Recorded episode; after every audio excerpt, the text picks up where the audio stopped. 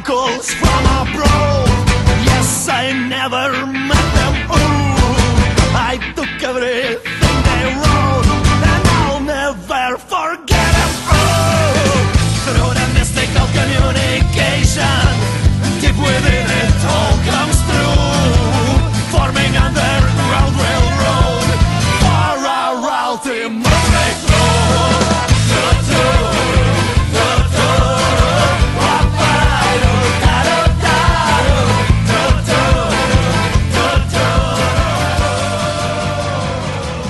Merhaba Ilgaz, ne haber? İyi Mert senden ne haber? Benden de iyilik. Nasıl gidiyor koşular? İyi gidiyor. Canavar gibi gidiyor. Bir buçuk haftadır taper yapıyorum maşallah. Eymir yarım maratonu için galiba. Hazır mısınız? Geliyoruz İstanbul'dan. Vaa, hazırız. Ee, epey de kalabalık olacak galiba. Kaç kişi olmuş kayıt? Yani şöyle, e, elektronik form aracılığıyla kaydoluyorsun. Bu formu kullanarak kaydolan binden fazla insan var. Ama e, biliyorsun hani Türkiye'de kayıtların ve koşuya gelen insanların oranı böyle %70'te falan kalıyor. Şu anda e, göğüs numarasını almış 500 kişiyi geçmiş gördüm ben. Şu anda demeyeyim ama hani e, bu sabahtı. Bu akşama kadar bir şeyler değişmiştir. Çünkü biliyorsun hep en son günde hallediyoruz bu tip meseleleri. Benim tahminim e, orada koşan en az bir 700 kişi olacak. 701. Evet sen de olacaksın muhtemelen. Ama hala kayıt yapmadım rezalet. Ya işte ben de az önce söyledim ya hep son güne bırakırız diye. Sen de onlardan birisin demek ki. İşte hazır bu konuda ko- açılmışken söyleyelim. E, bu haftaki haberlerimizden birisi bu. E, hafta sonu Eymir'de bir yarım maraton ve 10K yarışı koşulacak. Uzun zamandır benim beklediğim bir yarıştı bu. Ankara'da böyle bir yarım maraton, bir maraton olsun istiyordum. Tabii maraton olmadı ama yarış takvimi ekibi olarak Eymir'de bu yarım maratonu düzenliyorlar. Ben de elimden geldiğince yardım etmeye çalıştım. Hani bir Ankara'da koşan birisi olarak çok fazla bir şey yaptım söylenemez ama Eymir e, parkuru da düzeldi. Son birkaç haftadır asfaltlama çalışmaları devam ediyordu. E, tamamen böyle pırıl pırıl bir asfalt oldu. Hava da çok güzel olacak. Göl de çok güzel olacak. E, koşacak insanlar güzel böyle keyifli bir gün bekliyor. Bir yarış haberi daha var. Evet. Ee, 23'ünde ayın sabah saat 9'da Bursa'da Uludağ'da bir e, dağ koşusu var. Her sene yapılıyor. İnşallah denk getirebilirsem ben üçüncü kere katılacağım bu sene. Vay çok iyi. Değişik bir yarış. Çok kısa hızlı bilgi vereyim. Küçük reklamcık yapayım. Sonra linkten takip ederler meraklananlar. Bir kere yüksek rakımda bir koşu. Yani 1400 metreler civarında başlıyor diye hatırlıyorum. 10 kilometreye yakın çıkıyor. Daha üst yaş gruplarında 8,5 kilometre koşturuyorlar. Ee, aşağı yukarı bir 5 kilometre tırmanışla başlıyor. Ondan sonraki 5 kilometrede inişle devam ediyor. Böyle koşu grafiğine baktığın zaman eğim grafiğine böyle şey çocuk resminde dağ gibi gözüküyor tam eskiz çizilmiş. Ee, ama zorlu bir parkur. Bir kere bizim gibi tatlı su demeyeyim de su kenarı koşucularına e, değişik gelen bir rakım. E, çok farklı bir şey yüksek rakımda gidip pat diye koşmaya çalışmak. Hani benim beceremediğim iş. Ben hala yürümeden bitiremedim o yarışı iki senedir. Ee, bir de zemin çok teknik. Özellikle iniş bayağı böyle dere yatağı gibi büyük yumruk büyüklüğünde taşların olduğu bir kanal gibi yerlerden inebiliyorsun. Hatta ara noktalara ambulans ulaşamıyor zeminin bozukluğundan dolayı. E, motosikletle ilk yardım ekipleri geliyor duruyor. E, ama güzel hava çok güzel oluyor. Soğuk ama güneşli bir hava oluyor. Yani üşüyerek yanıyorsun güneşten. Bol rüzgarlı oluyor. Hani buraların havasına rüzgarına kanıp ben geçen sene atletle gidip donmuştum mesela. Ciddi soğuk hava şartlarına gidiyorsun. E, Ama benim hani değişik bir yarış olarak önerebileceğim bir etkinlik. İlgilenenler not alıp e, link de koyarız zaten bölümün Hı hı. başlığını oradan takip edebilirler. Belki yani büyük ihtimalle diyeyim ben de geleceğim. Merak ediyorum çünkü siz iki senedir katılıyorsunuz. Anlatıyorsunuz. Ben de böyle bir dağ koşusu merak ettim. Ben de gelmeyi düşünüyorum. Evet. Güzel haberler bu kadar sanırım. Evet. e, ne yazık ki e, kötü bir e, haberle devam edeceğiz. Türkiye'de e, motosikletçiliğiyle tanınsa da biz onun koşuculuğunu ve triatletliğini de biliyoruz, onu tanıyoruz. Kemal Merkit'i kaybettik geçtiğimiz günlerde. Yani spor camiasında olan herkes, hatta olmayan da herkes, Türkiye'deki herkes çok üzüldü. E, gerçekten üzücü bir e, gelişme. Burada onu anmak istedik. Sen e, sanırım töreninde de vardın. Evet ben cenazesine katılabildim. Yani şimdi böyle söylemek doğru mu gelecek ama çok samimice içten söyleyeceğim şu söyleyeceğim şey çok güzel bir cenazeydi. Hani cenazenin güzeli olur mu diyeceksin belki ama ben o şekilde ifade etmek istiyorum. Çünkü içim burkularak yani hani onun adına onun gözünden aslında mutlu oldum cenazede. Çünkü çok kalabalıktı. E, Levent Camii'nde oldu. Ciddi kalabalıktı avlu. E, ve değişik profillerden insanlar vardı. Yani bir motosiklet camiasından çok ciddi bir kesim gelmişti. Hatta yani camiye yaklaşırken caminin iki taraftan giriş yol, bütün kaldırımlar her taraf ve motosikletten geçilmiyordu o halde. Avluya girdiğin zaman da bir o kadar da bizim yarışlardan işte Daily Mile ortamından adım adımdan tanıdığımız bildiğimiz çoğu kişiyi e, tanıdığım sima olarak da bildiğim bir sürü sporcu arkadaşlarımız, abilerimiz de vardı. Yani hakikaten o kadar spora gönül vermiş insanı yarışlarda o kadar bir arada görmüyorsun.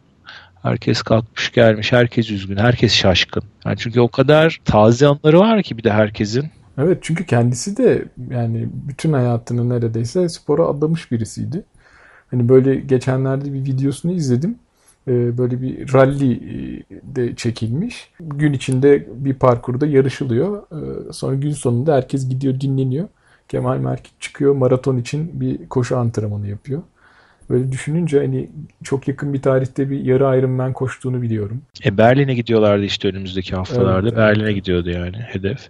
Ha mesela şey evet şey mesela çarpıcı. Ben daha pazar sabahı yani herhalde üç gün önce falan işte olaydan iki gün önce Boğaz'da arkadaşlarımla kahvaltı etmeye gittiğimde ben böyle göbeğimi yaymış menemen yerken önümden koşarak geçti. Hani böyle çok kısa bir an aklımdan şey geçti. Vay işte helal olsun ne güzel bak biz burada tembellik ediyoruz.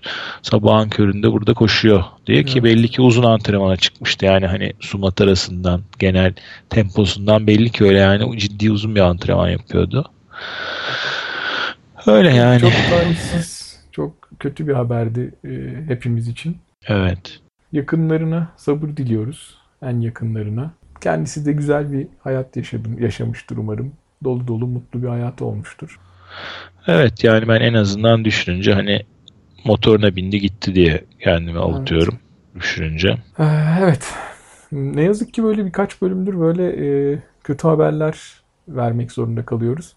Umalım bundan sonra hiç böyle kötü haberlerle açmak zorunda kalmayalım programı.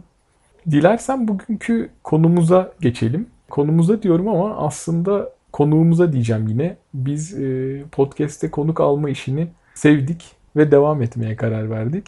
Bugünkü konuğumuz da dinleyenlerin muhtemelen e, %100'üne yakınının tanıdığı e, ultramaraton denince Türkiye'de e, akla gelen isimlerden biri olan Alper Dalkılıç. Hoş geldin Alper. Hoş bulduk. Merhaba arkadaşlar. Şimdi e, biz aslında senin gibi birini e, bu koşu podcastinde ağırlamaktan çok mutluluk duyuyoruz. Çünkü sana soracağımız çok fazla şey var.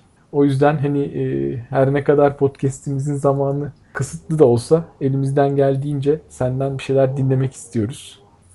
İstersen klasik bir başlangıç yapalım. Her ne kadar e, insanlar seni e, tanıyorsa da bir miktar hani Alper Dalkılıç kimdir, ne iş yapar, hayatta nelerle uğraşır, şimdiye kadar neler yapmıştır kısaca bir özetlersen e, güzel bir giriş olur diye düşünüyorum. Tabii ki, tabii ki. Öncelikle Kemal Merkit'in e, vefatından dolayı çok üzgün olduğumu iletmek istiyorum. Hepimizin başı sağ olsun, toprağı bol olsun.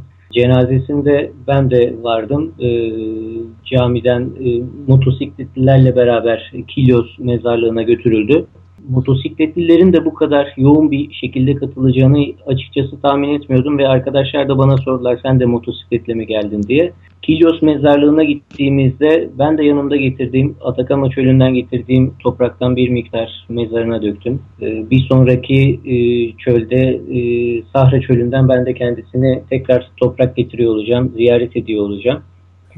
Ee, bana dönecek olursak bu arada e, podcast için sizi gerçekten tebrik ediyorum. E, antrenmanlarım ve işe giderken ya da işten eve dönerkenki yolculuklarımda hep e, beraberdik. Sizlerin bütün bölümlerinizi dinledim. Teşekkür ederiz. Sanırım sizler de bu bölümleri dinlememiş olabilirsiniz. Bende geniş bir arşiv var. İstediğiniz zaman bu, bu arşivi sizinle paylaşabilirim. Çok güzel.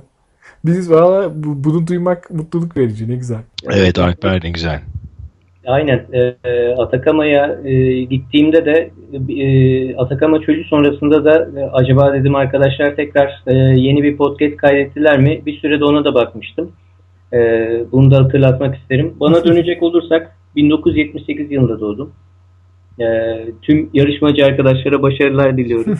e, e, şaka bir tarafa e, İzmir'de doğdum. Daha sonra babamın işi dolayısıyla lise döneminden itibaren İstanbul'dayım. E, İstanbul'da yaşama devam ediyoruz. E, bu tabii bir üçgen şeklinde devam ediyor. Spor e, yaşamı, e, özel yaşam ve aynı zamanda da bir iş yaşamı. Bu iş yaşamını e, tabii ki 97 yılında ben spor hayatıma başladım. Daha öncesinde e, eski fotoğrafımı saklarım. Gösterdiğim zaman o eski fotoğrafımın benden yaş e, kat ve kat daha da büyük olduğunu söyler görenler. Spor yaptıkça daha da fit hale ve e, daha e, sağlıklı görünmeye başlıyor insan gerçekten. Sporu bu açıdan herkese tavsiye ediyorum. Hı 97 yılında üniversiteye başladığım zaman e, elbette ki e, şanslı bir çevrenin içindeydim. Bu çevredeki e, şu an Tayfun Çarlı kendisi hala koşar. Beraber kendisiyle Atina Maratonu'na da gitmiştik. E, oradaki Ziya Hocam olsun, Tuncer Hocam olsun devamlı her gün e, saat 12'de antrenmanlara çıkardık. Bu gerçekten dayanıklılık anlamında da çok önemliydi. Mukavemetime gerçekten ona da borçluyum. Yaz, kış, e, yağmur, çamur demeden e, kampüste koşardık. Yani e, o zamanlar kendimi e, genç bir Kilian olarak e, e Salomon sporcusu Kilian vardır biliriz hepimiz. E, gerçekten öyle zannederdim. Yani e, şu an o zamanları hayal ediyorum. Keşke daha da aktif şekilde devam ediyor olsaydım. E, biz de Kilian Junior olabilirdik diye düşünmüyor değilim. o zamanlar e, spora başladıktan sonra tabii ki çevremdeki hocaların da yönlendirmesiyle Alper hadi maraton koşuyoruz. Avrasya Maratonu'na başlıyoruzla her şey başladı. Öncesinde 8K'larla halk koşularına gidiyordum. Her halk koşusu da benim için ayrı bir heyecandı. Döndükten sonra herkese anlatırdım. İşte Asya'dan Avrupa'ya koştuk. Avrasya Maratonu'nun hala öyle çok mükemmel bir özelliği var zaten. Hı hı. E, tabii ki e, tüm dünyadan da e, bir sürü insanın da gelmesine sebep olan aslında e, en büyük gerçeklerden bir tanesi de bu dünyada tek çünkü yani Asya'dan Avrupa'dan koşarak geçebiliyorsunuz. Sekizleri koşarken daha sonra bir hocam dedi ki bir gün Alper dedi artık maraton zamanı gelmiştir maraton koşalım. Maratona da neredeyse belki 2-3 hafta var. O koşalım mı hocam? Koşarız. Evet şöyledir böyledir derken ben İstanbul'da oturuyorum o sırada da bir hafta sonları İstanbul'a gidip geliyorum Bursa'dan. Bursa'dan gelecek olan hocam gelmedi ama e, ben tek başına maratona başladım. Ee, zor bir olaydı tabii ki. O zamanlar şimdiki gibi kullandığımız malzemeler yok. Üzerimde bir tişört var. İçki içen bir adam ve üzerinde help me yazısı. İşte koşarken çevredeki insanlar hayır yardıma ihtiyacın yok devam et iyi gidiyorsun diyorlar. İşte kareli bir şort giymişim. O zamanları çok iyi hatırlarım. Yani şu zamanlara geldiğim zaman ve maratonu bitirdikten sonra e, tabii ki bir ayda dizlerimden dolayı yani fizik tedaviye gitmek zorunda kaldım. Bu da e, çok ilginç bir anıydı benim için. Hayatımda hiçbir e, bu kadar uzun mesafeyi asfaltta tonlarca baskıyı yiyecek şekilde bir antrenman yapmamışım. Yani kuvvetliyim ama bu konuda sürekliliğim yoktu. Hı. Bu mesafeyi vücut ilk defa bir anda yaşamış oldu. Ama tabii ki e, bu adrenalin maratoncular kulübüne girdikten sonra artık e, başka mesafeler hani görmez hale geldik. Bu sefer Tayfun Hoca'yla e, beraber koşular yaptıktan sonra kendisi de dedi ki ya dedi e, kendisi Uludağ Üniversitesi'nde profesör. E, çok selamlarımı iletiyorum. E, eminim dinliyor e, olacak kendisi de bu podcast'in. Dedi ki ya profesörlük her şey bir tarafa ben dedi maratonu bu maratonun doğduğu yerde Maraton kasabasında Atina Maratonu'nu koşmak istiyorum dedi. Bir sene süresince o Atina Maratonu'na hazırlandık. Ben bu süreçte tabii ki yine bir stres kırığı yaşadım. O stres kırığı da gerçekten çok ciddi sakatlıklardan bir tanesi. Evet, evet. Ama yine üniversitedeydim ve o esnada tabii ki benim için iyi bir fırsattı. E, fizik tedavi bölümüne giderek bir e, iyi bir tedavi gördüm ve Atina Maratonu'nda 3 saat 10 dakikalık gibi bir sürede e, Tayfun Hoca ile beraber bitirdik. Tayfun Hoca gerçekten bir sene boyunca o yaptığı hazırlığı gözyaşlarıyla finişe ulaşarak bitirdik ve finişte e, birçok yarışmacı olarak da birbirimizi kutluyorduk. E, müthiş bir duygu gerçekten. O kasabada Vangelis'in e, şarkıları eşliğinde Maratonas kasabasında başlayıp tarihi olimpiyatların ilk yapıldığı stadyumda bu işi bitirmek e, çok başka bir olay. Tabii Hı. nereden nereye geldik? E, kendini tanıt dediniz. E, ben de ma- maratona başladım. Bunun dışında e, dağcılık da yapıyorum. Üniversiteye başlayınca e, dağcılığa başladım. Ee, özellikle tabii annemlerin yanındayken annem şey şöyle derdi. Hadi oğlum kalk e, bir hareketlen şöyle bir iki tur bisiklete bin derdi. Ben de tabii ki e, çok fazla da hani e, biraz hımbıl bir genç olarak çok fazla da bu konuda enerji harcamak istemezdim. Ancak tabii aileden ayrıldıktan sonra e, avantaj ya da belki de e, dezavantaj ikisi de e, karşılıklı değerlendirilebilir. Bir şekilde kendimi dağlarda buldum. E, habersiz şekilde şu anki teknoloji neyse ki o zaman yoktu. Aslında teknolojinin gelişmemiş olması o açıdan çok güzeldi. Sadece cep telefonuyla ben Anadolu'nun, Türkiye'nin her yerinde annemlere, aileme alo diyerek e, okulda gibi kendimi gösterebiliyordum. O güzel tarafı vardı. ya birçok bir daha böyle böyle tırmanabildik aslında. Güzel oldu. Daha sonra iş yaşamıyla beraber hani e, vakit azaldı ama biraz da para kazandıktan sonra hani e, bu paralar hani çok da paralar değil ama kendimizi yurt dışına atabildik. E, İranlara gittik ki öğrencilik döneminde de İran'a gitmiştik ama hayatımdaki ilk yurt dışı deneyimimde o zaman biraz hezeyanla sonuçlanmıştı. Tabii ki bu dağcılık da öyle bir şey ki zirvesine dokunamayınca, gidemeyince daha bir şekilde insanı çağırıyor elbette. Ee, böyle bir olay. Yani dağım geldi diyor insanlar ve bir şekilde tekrar dağda buluyoruz kendimizi. Rusya'ya, Gürcistan'a, Gürcistan'da Kazbek'te, Rusya'ya Elbruz Dağı'na gittik. Ee, Çin'de Mustakata Dağı'na e, çalıştığım banka destek olmuştu. O zaman bir tırmanış e, yapmıştık. E, dolayısıyla tırmanışlar aldı başını gitti. Bu süreçte tabii ki fotoğraf da çektim. Çünkü gördüğümü de bir şekilde anıya da dökmek istiyordum. E, o fotoğraflarla da geçen sene Aralık ayında bir Dağlar isimli bir fotoğraf sergisi düzenledim. Sergi planlarım e, elbette olacak. Onun dışında bir de işte son bu seneki e, dört çöl projem var. Böyle kısa kısa bir şeymiş gibi bitirdin ama bayağı bir şey anlattın bize. Hemen aslında araya girip şeyi belirtelim mi? Alper e, biraz önce bahsettiği gibi bütün bu anıları görsel olarak da e, yazısal olarak da sözel olarak da paylaşan bir arkadaşımız ki bu aslında bence Türkiye şartlarında da önemli bir misyon. Ee, buradan da onu bildirelim. Hatta Alper'in bloglarının sitelerinin de e, linklerini koyarız evet, gene bölüm başlığına. Çünkü takip edilmesi gereken, güncellenen ve çok hakikaten güzel tecrübeler ve bilgiler içeren adresler aslında bunlar. Evet, evet kesinlikle. Notlarda paylaşırız. Benim aklıma şey geliyor. E, pek hani son anda değindin ama o konuya.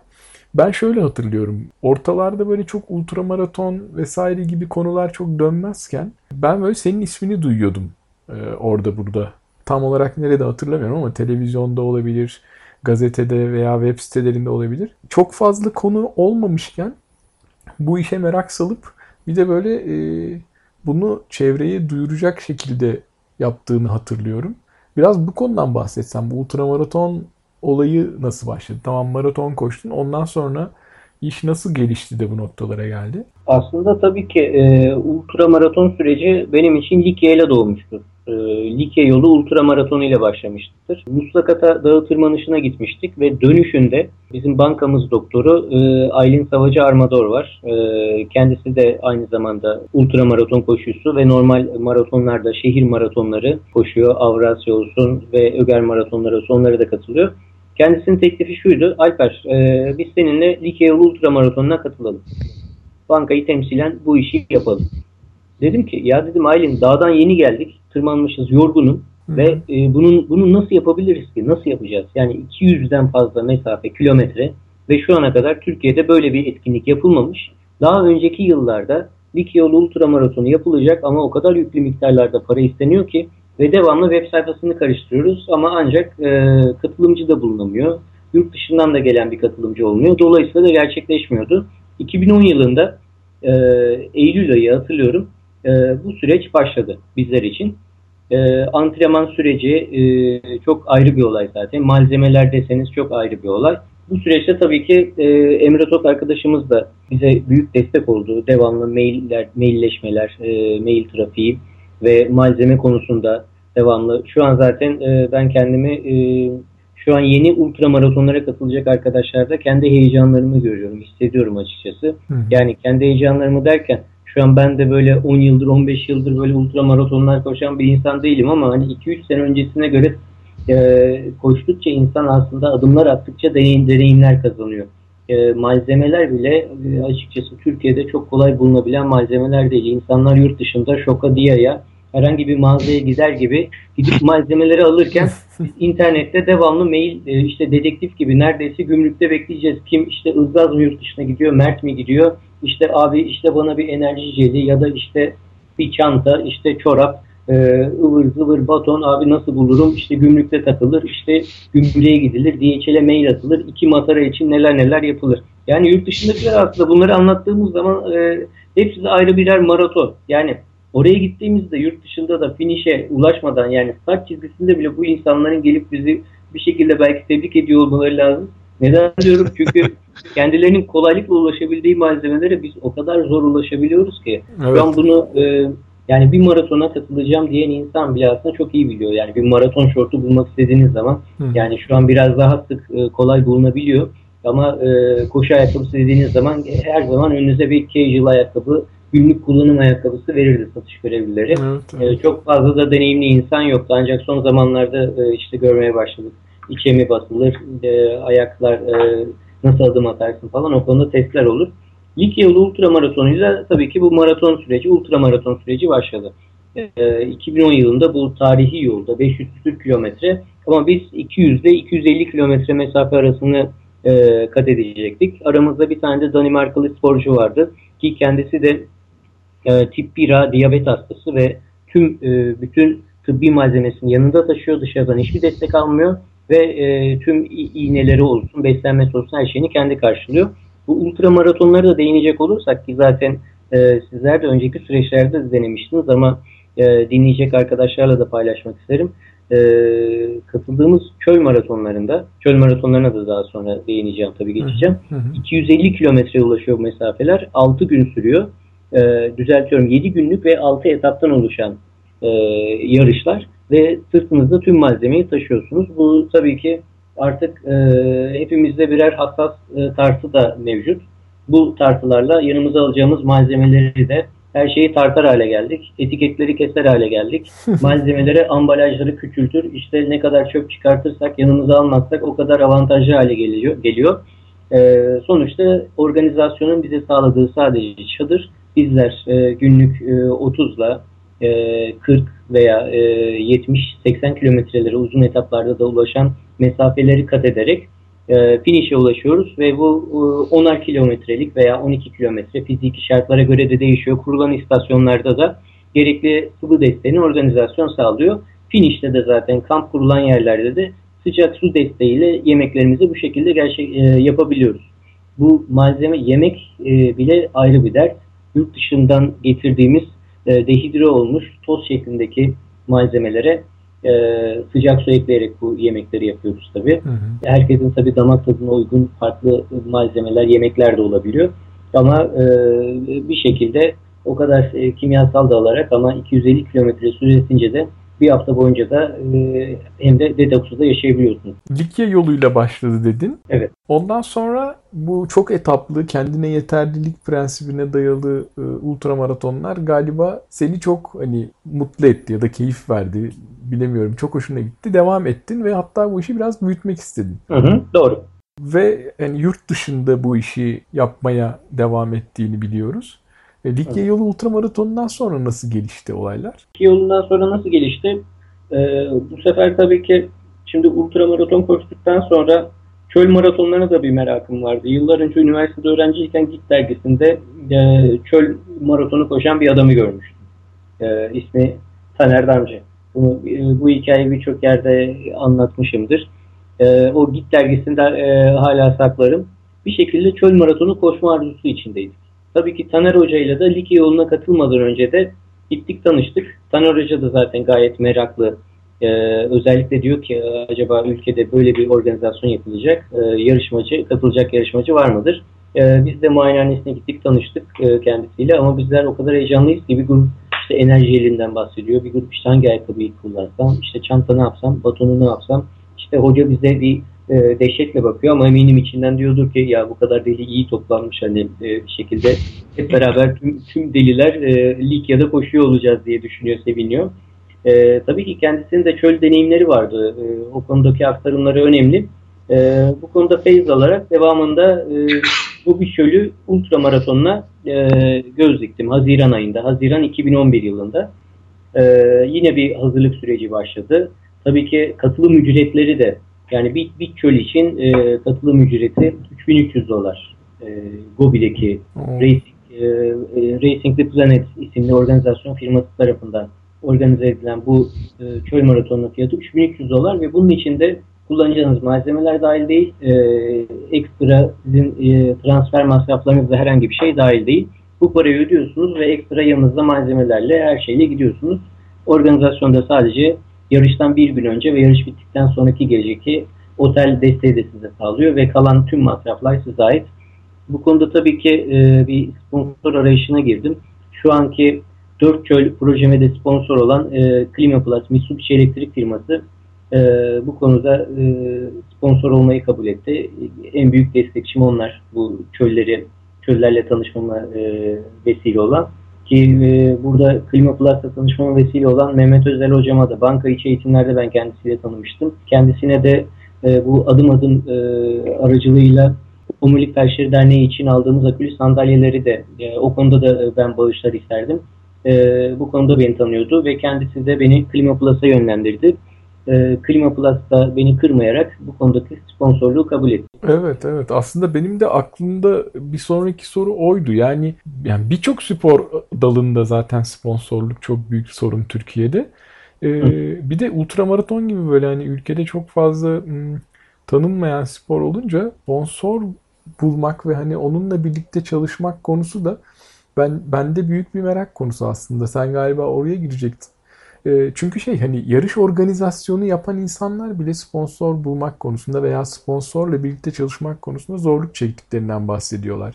E, bizim daha önceki konuklarımızdan biri de bir yarış organizatörü Caner'di.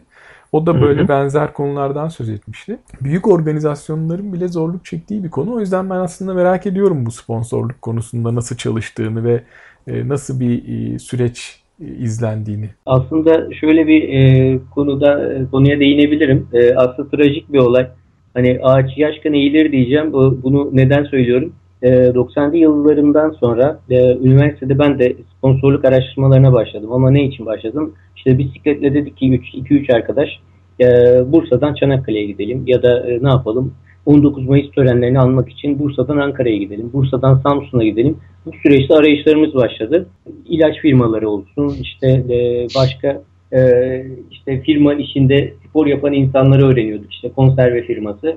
İşte bir telefon ediyorum. E, adam da diyor ki işte çıkma lastik var onu veririz bisikletçi kendisi. İşte vitamin firması hatta bu bisikletçi ekipte e, şu an e, Mustafa Kızıltaş e, Likya yolu ultramaratonu e, defalarca birinci olan ve birçok maratonda da ultramaratonda birinci olan kişi. E, öncesinde zaten Mustafa abiyle öyle tanışıyordum. E, Mustafa abi de bir e, programda anlatıyordu bu hikayemizi. İlaç firması da bize 3 kutu vitamin göndermişti. Bu, bu da çok e, ac acayip korkmuştuk o olaya da tabii. Ama tabii e, bu süreç e, bizi daha da e, kamçıladı aslında. Bu sponsorluk arayış sürecinden hiç vazgeçmedik. Arkadaşlarla bir araya geldikçe de, devamlı işte beyin fırtınaları, ne yaparız, ne ederiz, işte bir sponsorluk dosyası hazırlayalım, işte nereye gidebiliriz, ne yapalım, ne edelim. Yani bu sonuçta e, yapacağımız faaliyetten bize almıyordu. E, üniversite öğrencilik döneminde sonuçta maddi alanda çok fazla değil. Hani kas gücüne dayalı faaliyetler yaptığımız için bir şekilde bunu gerçekleştirmeye çalışıyorduk. İşte Bursa'dan Çanakkale'ye gitmiştik. Bursa'dan Bandırma'ya gitmiştim. Mustafa abiyle daha sonra ertesi gün Çanakkale e, Bandırma Çanakkale bisiklet yolu e, bisikletle mesafeyi almıştı. 165 kilometre kadar. E, Çanakkale şehitlerini anma için e, o zamanki faaliyetimiz böyleydi.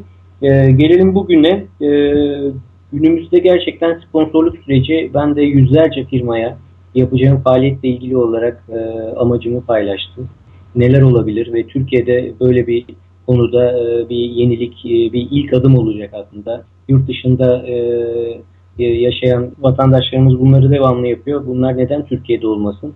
Ki organizatörler ve yarışanlar açısından da bunun gerçekten çok zor bir olay sponsorluk süreci. Eminim bu aslında spor bilincinin yerleşmesiyle, gelişmesiyle oluşabilecek bir şey. sonuçta insanlar spor yaptıkça firma çalışanları ve bu firma çalışanları da kendilerine gelen sponsorluk taleplerinde olumlu şekilde karşılıyor olacaklar. E, tabii ki temelde e, spor önemli. E, benim en büyük şansım sponsorumun olması şu an. Böyle bir dört çöl e, ve bir sene içinde bunu e, yapmayı planlamak elbette maddi olmasının yanında manevi açıdan da e, yine zorlukları var. E, çalıştığım iş yerinde hatta geçenlerde iş yerindeyken çekilmiş bir fotoğrafımı koyduğumda Facebook'taki sayfama arkadaş şey dedi ya masam boş tabi onun için çalışmadığın da belli işe de zaten ne zaman gidiyorsun hiç anlamıyorum. E, nasıl bankada çalışıyorsun diye yorum e, yorum yapanlar da oldu. Ben de dedim zaten orası hani e, bankada ortak kullandığımız boş bir toplantı e, masamızdı. Kendi masam gayet karışık. Orada da tabii e, Gobi, Sahra, Atakama e, page'leri gerekli e, tüm donanımda yine masamda e, dağcılıkta kullandığım kaskım onları da yine saklıyorum yani. Ya bu bu söylediği şeyi biz de çok yaşıyoruz. E, yabancısı değiliz yani. E, ben de mesela antrenmanlarımı bir şekilde bir yerlerde kayıt altına aldığımda sosyal medyaya da e, mesaj gönderiyor bu uygulamalar. Birçok insandan şey e, şöyle bir tepki geliyor. Abi sen çalışmıyor musun? Nasıl bu kadar çok koşuyorsun filan diye. O yüzden çok anlayabiliyorum seni. E, şunu galiba biraz insanlara anlatabilmemiz lazım. İnsanın hayatında aslında boşa harcadığı çok fazla zaman var.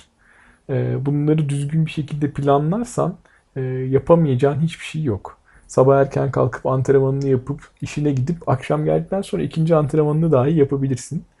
Ve sana çok da zaman kalabilir bunun yanında. Abi zaten orada işte problem o söyleyen adamlar işte o senin koştuğun vakitleri zaten boşa harcamış vakit olarak gördükleri için bu tepki veriyorlar genelde. doğru doğru. Ee, ben aslında tam e, o konuya gelmişken e, onu da merak ediyorum. Hani sen de böyle mesaili bir işte çalışan e, birisin. Yani ben de memur. öyleyim. memur değilim evet. Yani sabah evet. 9 akşam 6 çalışıyoruz. Aynen öyle bir de doğru. büyük şehirlerde yaşıyoruz. Ee, aslında şimdi konuştuğumuz konuyla ilgili olacak. Sen nasıl başa çıkıyorsun? Yani ben mesela şöyle başa çıkıyorum. Sabahları çok erken kalkarak veya işte akşam e, gece geç saatleri değerlendirerek bir şekilde kendime zaman yaratıp antrenman yapıyorum. Ve biliyoruz ki hani e, olay sadece antrenmana zaman ayırmak değil bir de ayrıca e, antrenmanın dinlenmesine, recovery'sine zaman ayırmak. Hep şey düşünüyorum böyle ultramaraton işiyle uğraşan insanlara bakıyorum dünyada. E, böyle yani bu işi çok iyi yapan en tepedeki insanlara genelde böyle bizim gibi mesaili bir işte çalışmıyorlar. Ee, sen nasıl bu işi kotarıyorsun ultramaraton koşucusu olarak? Ee, ultramaraton koşucusu aslında ultra bir yaşam oluyor. Ee, şehir maratonu diyorum ben bir de bu e, gün içinde yaptıklarımızda işe ulaşana kadar bile metroya giderken ben tüm merdivenleri tek tek çıkmaya çalışıyorum. Yürüyen merdiven bir kere kullanmamaya çalışıyorum. Bu da büyük bir antrenman oluyor aslında. Sabahları elbette erken uyanmaya çalışıyorum. Eğer gerçekten uyanamıyorsam veya e, akşam bir şekilde antrenman yapmaya çalışıyorum. Hatta bu e, akşam da zaten e, yine bir antrenmanımı yaptım. İhmal etmemeye çalışıyorum. E, bir açıdan şansım var. E, Bahçeköy'de Belgrad Ormanları yakınında oturuyorum e, alım fenerleriyle de e, akşam e, çıkıp antrenman yapma imkanı da oluyor. Ee, sen iş yerinde iş yerinde çok çalışmıyorsun diyenlerin e, yanına bir de şeyler eklenecek. Çılgın mısınız abi Belgrad ormanlarında gece kafa fenerleriyle koşulur mu diyenler de çıkacak. E, zaten e, şu bir ayrı bir podcast da olabilir e, koşuyorsun abi neden koşuyorsun diye bir sürü o kadar çok sorular var ki hani mail gruplarında da tartışılıyor işte koşunca para veriyorlar mı ne oluyor ne bitiyor eline ne geçiyor ve hatta e, şunu da söylemek lazım ki Cuma günü saat 18-19 veya saat 20'den sonra akşam 8'den sonra gün sizin. E, ta ki pazartesi sabah 8'de 9'a kadar. Bu süreci gerçekten çok e, verimli ve efektif şekilde değerlendirmek gerçekten bize ait. E, sonuçta eğer cumartesi ve pazar günleri çok geç uyanmıyorsak bu e, elbette ki sporla çok sıkı şekilde değerlendirebiliriz. E, gün, günlük antrenmanlarda elbette ki önemli. Ben e, bir Excel tablosu şeklinde e, koştuğum mesafeleri e, şu an için e, kaydetmiyorum. E, önceki süreçte yaptığım antrenmanlar ve birikimlerle beraber tabii spor salonuna da gidiyorum hafta içi. Haftanın birkaç günü ben spor salonuna gidip spinning de yapmaya çalışıyorum. Spinning de bu açıdan çok daha avantajlı. Çok önemli. Ee, ve onun dışında da diğer koşular trail koşularıyla e, bu işi kotarmaya çalışıyorum. E, şehirdeki yarış da zaten e, toplu taşıma araçlarına e, ulaşarak toplu taşıma araçlarında oturmamaya çalışıyorum. Otursam da bu sefer de kitap e, okuyorum Veya o koşmaya çalışıyorum. Onlara yetişene kadar toplu taşıma araçlarını kaçırmamak için bu süreçte sizin podcastlerinizi dinlemeye çalışıyorum. evet ben aslında demin konu biraz değişti de sponsorlukla ilgili Alper'de takdir ettiğim bir detayı dile getirmeden geçmek istemiyorum. Ne yazık ki bizim ülkede yapacağım edeceğim diyerek bir şey bulmak zaten en büyük dert. Hani belli bir portföyle belli bir sunumla ve belli bir geçmişle birilerinin karşısına gidip ben bunları yaptım deyip bir şey istemek nispeten daha kolay ama bence demin anlattığı hikayeyi dinlediğim zaman beni zaten en çok etkileyen şey bu Alper'in yaptığı işte. İşin başındayken yapacağı şeyleri vaat ederek bir takım sözler vererek bu sponsorlukları koparabilmiş olmak bile aslında çok büyük ikna gücü ve e, irade gerektiriyor diye düşünüyorum. Yani demin hep o konuyu düşünüyordum çünkü Alper anlatırken. Bence bu önemli bir detay. Evet evet. Ee, bir de ben e, sponsorluk konusunda şu açıdan da hoşuma gidiyor yani bunun başlaması, bunun yapılabiliyor olması hani hem sporcuya hem sponsor olan kuruma geri dönüşlerinin olduğunun görülmesi e, bu işin yolunu açar ve e, hızlandırır. Birçok insana olasılıklar sunar diye düşünüyorum. O yüzden de bu konuya önem veriyorum yani. Bir de Alper bir şey daha soracağım ben sana. Mesela şimdi bu şimdi Mert'in bahsettiği konu aslında sen sonuçta hani çok kabaca ne yapıyorsun? Bir takım insan insanlara diyorsun ki ben şu işi yapacağım senin de adını destekçi olarak duyuracaksın ama bu işte sosyal medya olsun kayıtlar olsun senin basına yansıttığın e, konular olsun sen herhalde bunların takiplerini de yapıp aslında sistematik bir şekilde bu kişilere geri dönebiliyorsun değil mi? Şu kadar yerde çıktım bu kadar adama ulaştım işte blog bu kadar görüntülendi diye yani aslında böyle değerler de verebildiğini düşünüyorum çünkü işin bu tarafını sen çok sıkı takip ediyorsun diye biliyorum değil mi? Yani orası öyle evet. Bu süreçte aslında hani tek kişilik ordu gibi görüyorsun kendini. Ee, hani sponsor firmayla olan karşılıklı bağın, e, sponsora karşı sorumlulukların e, yansımalar, bu yansımaların e, derlenip sunulması, paylaşılması hepsi birer adım. E, hani etkinliğe giderken bile uçak bileti, gerekli malzemeler, her türlü hepsi birer maraton.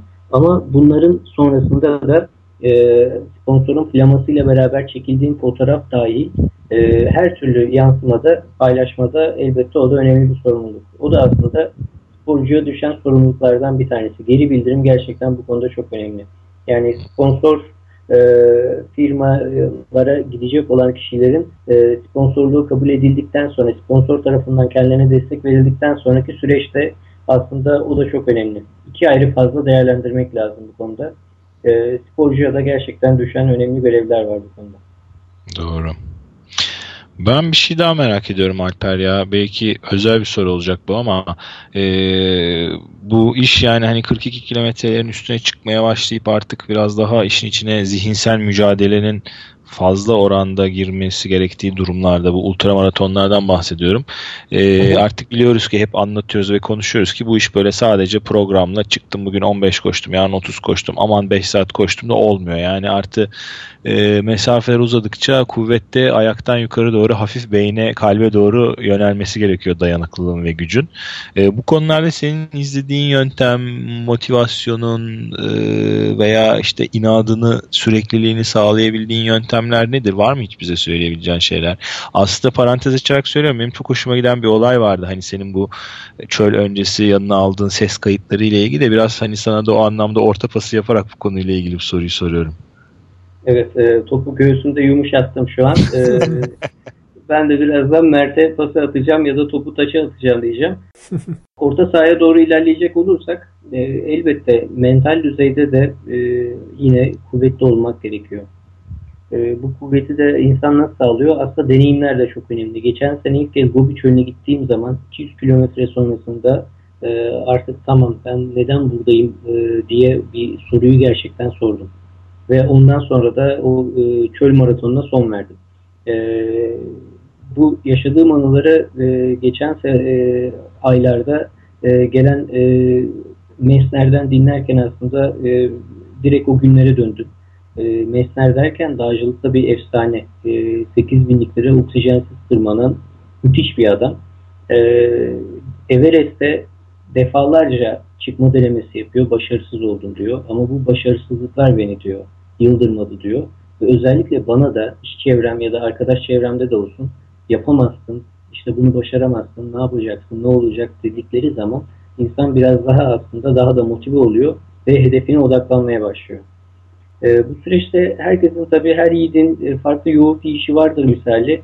E, ben de değişik yöntemler de uyguluyorum. Bu e, bazı konuları hani e, mutluluk paylaştıkça artar hesabı ne kadar motive olmak istiyorsan o kadar da çevrenle paylaşarak çevrenin de seni motive etmesini sağlıyorsun.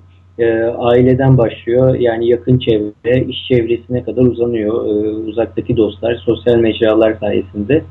E, bu süreçte dostlarımdan aldığım, sevdiklerimden aldığım ses kayıtları var. E, bugün de e, zaten bir grupta e, Kemal Merkit'in ses kaydını da e, paylaştım.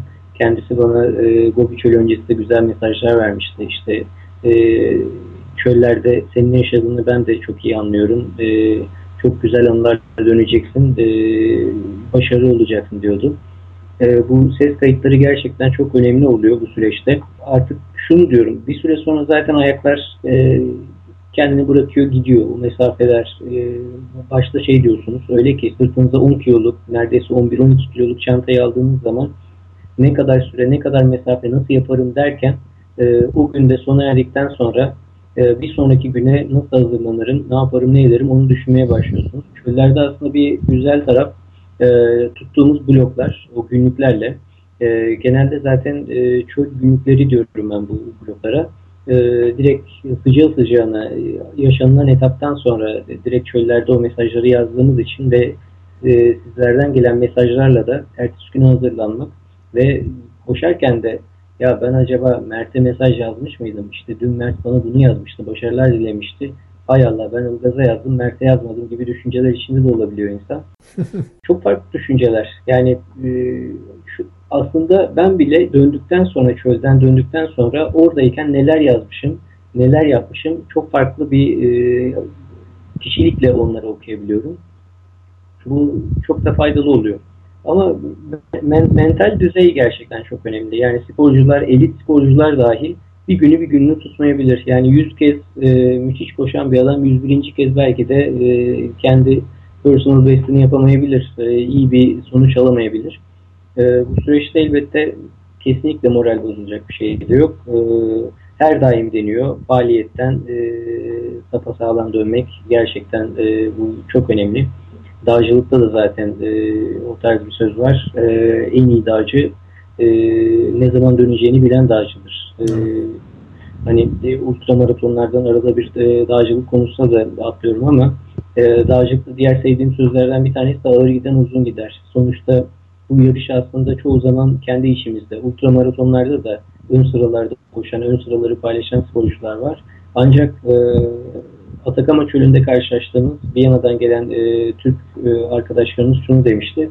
Genelde ya e, ilk sporcusu ya da en son gelen sporcu akıllarda kalır demişti. Hani sen e, çabalıyorsun ama ne için çabalıyorsun? Hani şaka yolu böyle bir gönderme yapmıştı. Gerçekten Hintli bir sporcu Atakama Çölü'nde uzun etapın e, sonunda geldiğinde herkes onun gözyaşları içinde e, ellerinde sularla karşılamıştı. Su da gerçekten bir koşucu için finişte e, e, verilecek en güzel ödüllerden bir tanesi zaten.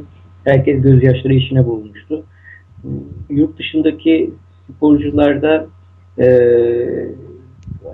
daha çok yarışma olduğu için, daha daha fazla deneyim e, sahibi oldukları için kişisel anlamda kesinlikle e, yabancı ya da yerli sporcuyu karşılaştırmak istemiyorum ama yarış deneyimi fazla olan sporcu elbette ki her konuda e, kendi mücadelesi ve e, yanındaki sporcuyla beraber centilmen şekilde omuz omuza e, koşabiliyor. Şimdi aslında konuşmanın için konuşmaların içinde parça parça geçti ama böyle hani e, kısaca özetlersek senin şu anda e, üzerinde bulunduğun yani gitmekte olduğun yol, hedefi böyle hani e, daha böyle e, kutu şeklinde anlatırsan e, bu dört çöl maratonu vesaire konusunu hani toparlamış olursun. Evet. E, şimdi pozitif olarak Postit'in içine bu e, dört çöl konusunu yerleştiriyor olacağım. Ben de çünkü o kadar çok konulardan bahsetmeye başladım ki e, belki de ileriki adımlarda soracağınız soruları da e, bu anlattığım e, konular içinde soruları yedirmeye başladım. Ya olsun böyle çok güzel oluyor.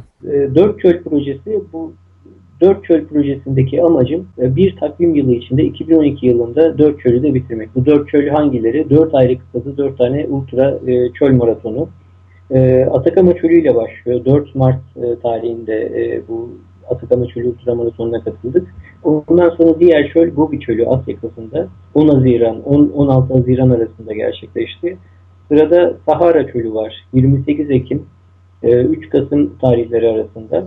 Ve ondan sonraki süreçte de Antarktika var. E, Last Desert olarak geçiyor. Son, son çöl diyorlar. E, beyaz çöl ve e, artık e, son nokta olarak kabul ediliyor ve e, eksilerde koşmak e, her gün gemide kalarak botlarla adaya ulaşıp adada koşup tekrar gemiye dönmek, gemide kalmak bu apayrı bir e, dünya oluyor artık herkes için.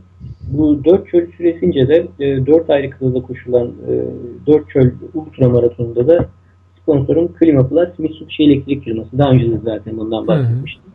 Bu proje sonunda da aslında bir planım da var.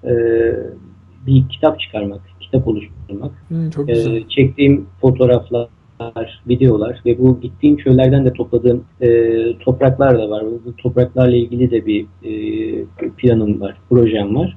Ve e, bu çöllerde de ben tema yararına e, koşuyorum. Tema hmm, danışmanlığı evet. şu ana kadar. Sosyal sorumluluk projesi kapsamında da e, temanın da Türkiye çöl olmasın sloganı var. Benim de çöllerde koşalım, çöllerde yaşamayalım sloganım da e, gayet benzeşiyor.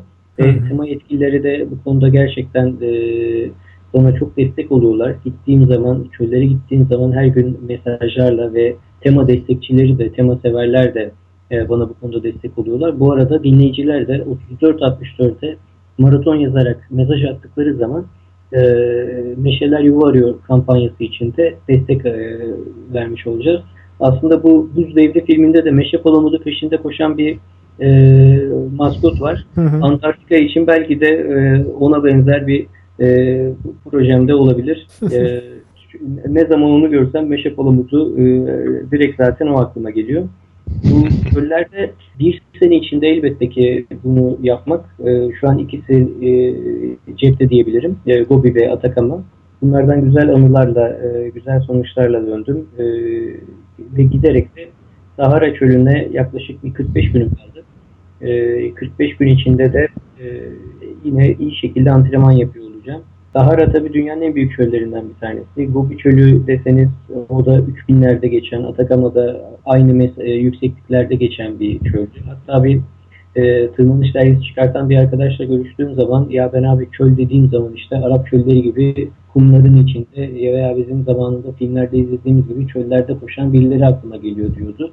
ki en son Gobi'ye gittiğimiz zaman da şunu gördük ki e, acayip yükseltilerde de e, yol alınabiliyor. E, çöl kavramı e, gördüğümüz ve gördüğümüz çöl kavramı elbette ki çok da farklı oluyor. Ya aslında şey, e, şimdi e, sen de biliyorsun ben bu e, Runfire Kapadokya'da koştum bu sene. Hı. Bitiremedim gerçi yani bir aksilik oldu ama şimdi hani çöl maratonu kavramı hani tam olarak bir çöl değildi belki Kapadokya ama biraz e, artık aklımda canlanıyor, kafamda canlanıyor. İşte Sahara'yı, Atakama'yı belki tam olarak düşünemiyorum, hayal edemiyorum ama asıl beni böyle düşündüren veya korkutan e, bu Antarktika'daki mesele. Buna özel bir e, çalışma var mı? Şu an için özel bir Antarktika için özel bir çalışma elbette ki yok. Yani ilerleyen günlerde benim daha soğuk ve karın yağmasını bekliyorum aslında şu an. E, kar düştüğü anda ben de e, karla beraber o noktaya damlıyor olacağım. Belki de Kars'a gideceğim e, veya doğuda başka bir yere gideceğim ki bizim her sene denediğimiz ağrı kış tırmanışlarımız olurdu. E, ağrı kışa giderdik. Hani üç kez yazın ağrılığına çıktım ama üç kez de e, kışın ağrılığına gidip ağrı bizi tekme tokat kovalayarak hani e, bugün yarın gel hesabı bir sonraki sene yatmış olduk.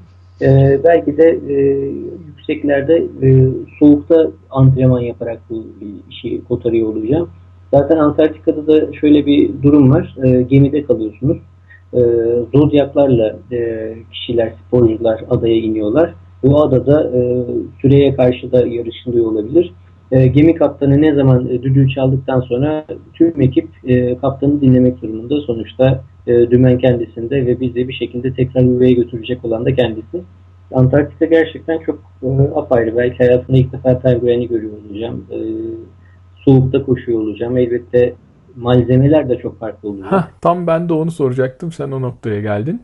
Şimdi hani malzeme konusuna değindik. Çok zor diyoruz. Maraton için, yarım maraton için bile sıkıntıyken şimdi e, çöl maratonu için de bir şekilde e, kotarıyoruz. Senin de söylediğin gibi e, tartıyoruz, arkadaşlardan istiyoruz, topluyoruz vesaire yapıyoruz ama Antarktika için daha özel bir şeyler gerekecektir. Bu konuda nasıl çalışıyorsun? Antarktika için şu an malzemelerin %90'ı tamamlanmış vaziyette. Yani e, bir avantajım e, dağcılık yaptığım için bu malzemelerin hmm. hepsi zaten bende evet, mevcut. Evet, evet. Ancak işte ayakkabıya, ayakkabının altına takacağım zincirli malzeme, e, dikenli e, yani krampon benzeri hmm. dağcılıktan daha da farklı e, o malzeme çivili ayakkabı da belki diyebiliriz. Çivili malzeme. Hı. Onu e, devrimcelerden alacağım ki kendisi de daha önce farklı zamanlarda bu çöllerde de koşmuş e, bir başarılı bir ultramaratoncu. Hı hı. Kendisinden alıyor olacağım. E, diğer malzemelerin çoğunu tamamlamış vaziyetteyim. Zaten bu maratonu organize eden firmanın da belli kuralı var. E, liste oluşturmuş vaziyetteler. 30'dan fazla kalem ürünü tek tek kontrol ederek çengelli iğnesinden tut 20 e, tane çengelli iğne olacak diyor. İşte e, onun yanında güneş kremi e, minimum 30 faktör ve yukarısı. İşte Antarktika için iki tane dudak kremi diyor. İşte e, goggle'lar işte 2-3 tane değişiyor. İşte çorap, içlik. Birçok malzeme aslında sporcunun e, dehidre olmasını engellemek ve e, aynı zamanda da e, koşudan sağlıklı şekilde dönmesi amacıyla da sorunlu o kadar çok malzeme var ki sporcu bir şekilde bilinçli olarak da zaten bu aldığı malzemeleri sonuçta taşıyorsam kullanmalıyım diyor ve e, bunu kullanıyor. Bu konuda da gerçekten organizasyon firması e, büyük bir sorumluluk almış ve e, gelecek sporcuya da bunu başarılı şekilde aşılıyor. Peki bir şey soracağım. Bu e, dört çölde maraton koşturan e, hatta bu bir marka galiba Four Deserts diye geçiyor. Dört çöl diye. E, Racing the Planet mı şirketin adı? Tam olarak bilmiyorum. Evet, Racing the Planet firmanın, firmanın ismi. Hong Kong menşeili bir firma. E, merkezi orada ve e, dünyanın değişik yerlerinde de e, ofisleri var ve aynı zamanda da malzeme satışları da var. Raid Light ünlü bir markaları var. Evet. Malzeme de üretiyorlar. Şimdi bu e, Runfire Kapadokya'da bir İtalyan arkadaş da koştu ultramaratoncu. Onunla yaptığımız sohbetler sırasında bu e, bu Four Deserts markasının biraz böyle ticarileşme tarafında ipin ucunu biraz kaçırdığından şikayet ediyordu. Ee, tabii ben hiç bilmiyorum. Sadece onu dinleyip kafa salladık ama sen de bu şirketin koşullarına katılıyorsun. Kurumun koşullarına katılıyorsun. Senin fikrin ne bu konuda? Az önce mesela bir yarış katılım ücretinden bahsettin. Ee, yani bu hani gerçekten böyle bir ticarilik var mı? Hani çünkü niye soruyorum bunu? Hani sporu bir kenara itmek ya da sporcuyu bir kenara iterek işi böyle ticaretin kümesini daha büyütmek gibi bir şey olursa diye bir endişeyle soruyorum bunu. Aslında şu açıdan da düşünülebilir. E, bir yere kadar doğru. Ama Türkiye'deki yarışmaları göz önünde bulundurursak e, tek günlük e, işte 10-15 kilometrelik belki 5 kilometrelik koşuları e, ücret alınan ve ücret alınmayan olarak değerlendirecek olursak bu, bu durumda karşılaşılan organizasyon ve verilen hizmet gerçekten çok farklı oluyor. Bunu hepimiz deneyimledik. E, herhangi bir ücret verilmeden katıldığımız yarışmaların bir kısmında işte e, sürelerin daha sonra paylaşılması ya da e, gerekli anı madalyası ya da tişörtlerin herhangi diğer materyallerin paylaşılması konusunda sıkıntı yaşanılabiliyor. Şu konuda mesela organizasyon bittikten sonra ben e, koşu süresince çekilmiş olan bana ait ve birçok fotoğrafın yüksek çözünürlüklü hallerini almak istediğim zaman bir CD'nin fiyatı 150 dolar. Hı. Burada gerçekten bir maddiyat e, insan sezinliyor, algılıyorsun. Hı. Ancak e, diğer taraftan da ben bu fotoğrafı istiyorum dediğin zaman eğer bu işte ücret yoksa bunu sana kim gönderecek? O da ayrı bir tartışma konusu. Doğru. Ya aslında biz bu, e, bu konuyu benzer bir konuyu hani daha böyle ülkedeki küçük yarışlarla e, bazında konuştuğumuzda aslında biz de benzer bir görüş belirtmiştik. Bu işler bir miktar e, ticarileşmezse de hem sayıca artmıyorlar hem kalitece iyiye gitmiyorlar. Dolayısıyla hani eğer e, doğru miktardaysa bu ticarileşme zaten olması gereken de o diye düşünüyorum. Evet aslında şu da bir gerçek. E, bu gerçekten 3300 dolar yüksek bir rakam. Ben yarışmaları gittiğim zaman gördüğüm şu ki e, neredeyse iş yerlerimizdeki e, üst düzey yönetici sınıfındaki insanları ben e, çevremde yanında görüyorum. Veya e, benim gibi sponsor bularak gelen genç e, hızlı sporcular var. Ya ben kendimi hızlı demiyorum bu konuda. O e, ön safları paylaşan sporcuları kastediyorum. E, burada tabii ki yüklü miktarlarda katılım ücretleri istendiği için e, dolayısıyla da ödeme gücü olan insanlar katılabiliyor. Ki bu firma, e, Racing the Planet firması bu sene 10. yılını kutluyor. Ve her yarışta şu ana kadar yani organizasyon aslında bence çok iyi kotarıyorlar. Minimum 150 yarışmacı e, net olarak katılıyor. Her yarışmada e, ben şunu gördüm. E, bir konsolosluk için sonuçta biz yurt dışına gidiyoruz ve konsolosluklara da vermemiz gereken e, bayağı bir belge oluyor. E, bir belge istediğim zaman e, ne zaman mail atsam e, abartmıyorum bir ya da iki saat içinde direkt dönülüyor. Yani e, organizasyonel anlamda da bu yarışmayı organize eden kişilerin de e, taşıdıkları büyük sorumluluklar ve e, müthiş e, çözüm üretebilme becerileri var. E, artık kemikleşmiş bir kadro ve yarışmacılar da gerçekten gelecek sene İzlanda'da bir etkinlikleri olacak.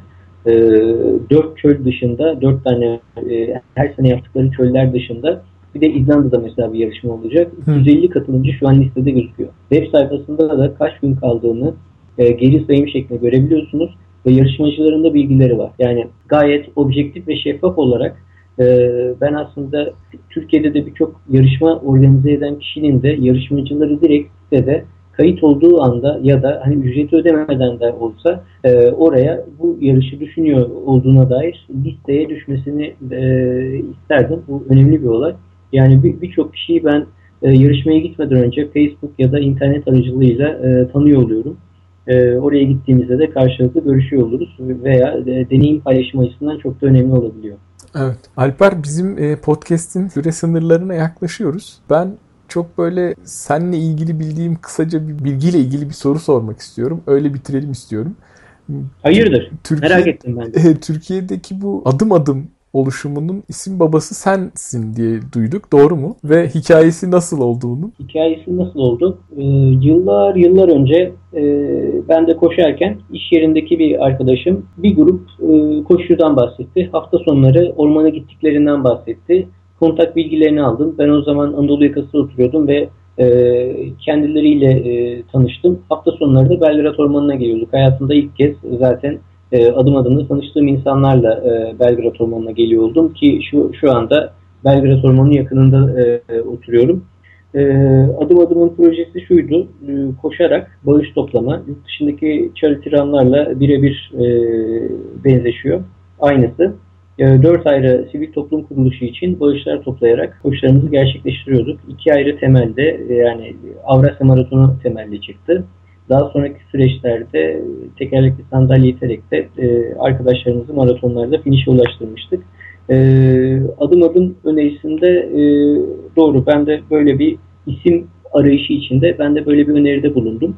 E, ancak tabii kurucu arkadaşlarıma o süreçte e, katıldığım tırmanışlar ve diğer faaliyetler süresince e, ilk başlarda e, çok da destek olamadım ancak şu anda e, hala adım adımla beraber e, faaliyetler yürütmekteyiz. Her pazartesi toplantılarına e, katılmak için çabalarım. Ya da gün içinde e, birçok mail döner. Adım adım grubu haricinde. Kendi içinde de bir yazışma grubumuzda bu konuları tartışıyor oluruz. Güzel bir marka olma yolunda ilerliyor adım adım. Evet. Marka diyorum şu an bir dernek vakıf üstünde gibi ama bir çatı altında oluşmuş değil bir mekanı yok. Ama başkanı olan ve bu konuda yardımcı olan kişilerden oluşan güzel bir oluşum. Evet bence çok güzel bir isim olmuş. Aklına sağlık diyelim. Çok teşekkürler. Peki çok teşekkür ederiz podcast'e katıldığın için. Böyle dolu dolu e, bayağı anılar ve bilgilerle dolu, deneyimlerle dolu bir sohbet oldu. Teşekkür ediyoruz. Ya Alper biz senin çöllü olduğunu unutmuşuz. Vallahi aklımızda olsa ara vermezdik programlara. Notumuzu aldık. Ondan sonra her, her bölümde böyle arada reklam arası gibi hadi Alper, ha gayret Alper diye alttan yaz geçeceğiz. Değil mi? Ee, bu koşulara denk koşulara denk gelen zamanlarda bizi dinliyor olacağını umarak. Evet. Valla e, arkadaşlar davet ettiğiniz için çok teşekkür ediyorum. Yani defalarca sizleri e, uzaktan dinlerken yani kulaklığım aracılığıyla dinlerken canlı şekilde sizlerle sohbet etmek gerçekten büyük gurur verici. E, dediğim gibi tüm kayıtlarınızı sizinle paylaşabilirim istediğiniz zaman. E, umuyorum e, 4 çöl sonrasında da Antarktika sonrasında da e, Aralık döneminde e, Ekim'inde görüşüyor olacağız. Şimdiden başarılar diliyorum. Biz biz seni tebrik ediyoruz ve başarılar Evet, diliyoruz. süper. Sağlam bas sağlam koş. Çok teşekkürler. O zaman e, herkese iyi antrenmanlar deyip bitirelim. Evet haydi bakalım iyi İyi antrenmanlar. antrenmanlar. My strange nephews from beyond. I'll meet them on a Cosmos Street, and we will drink to how we never told you. Don't trust a communication.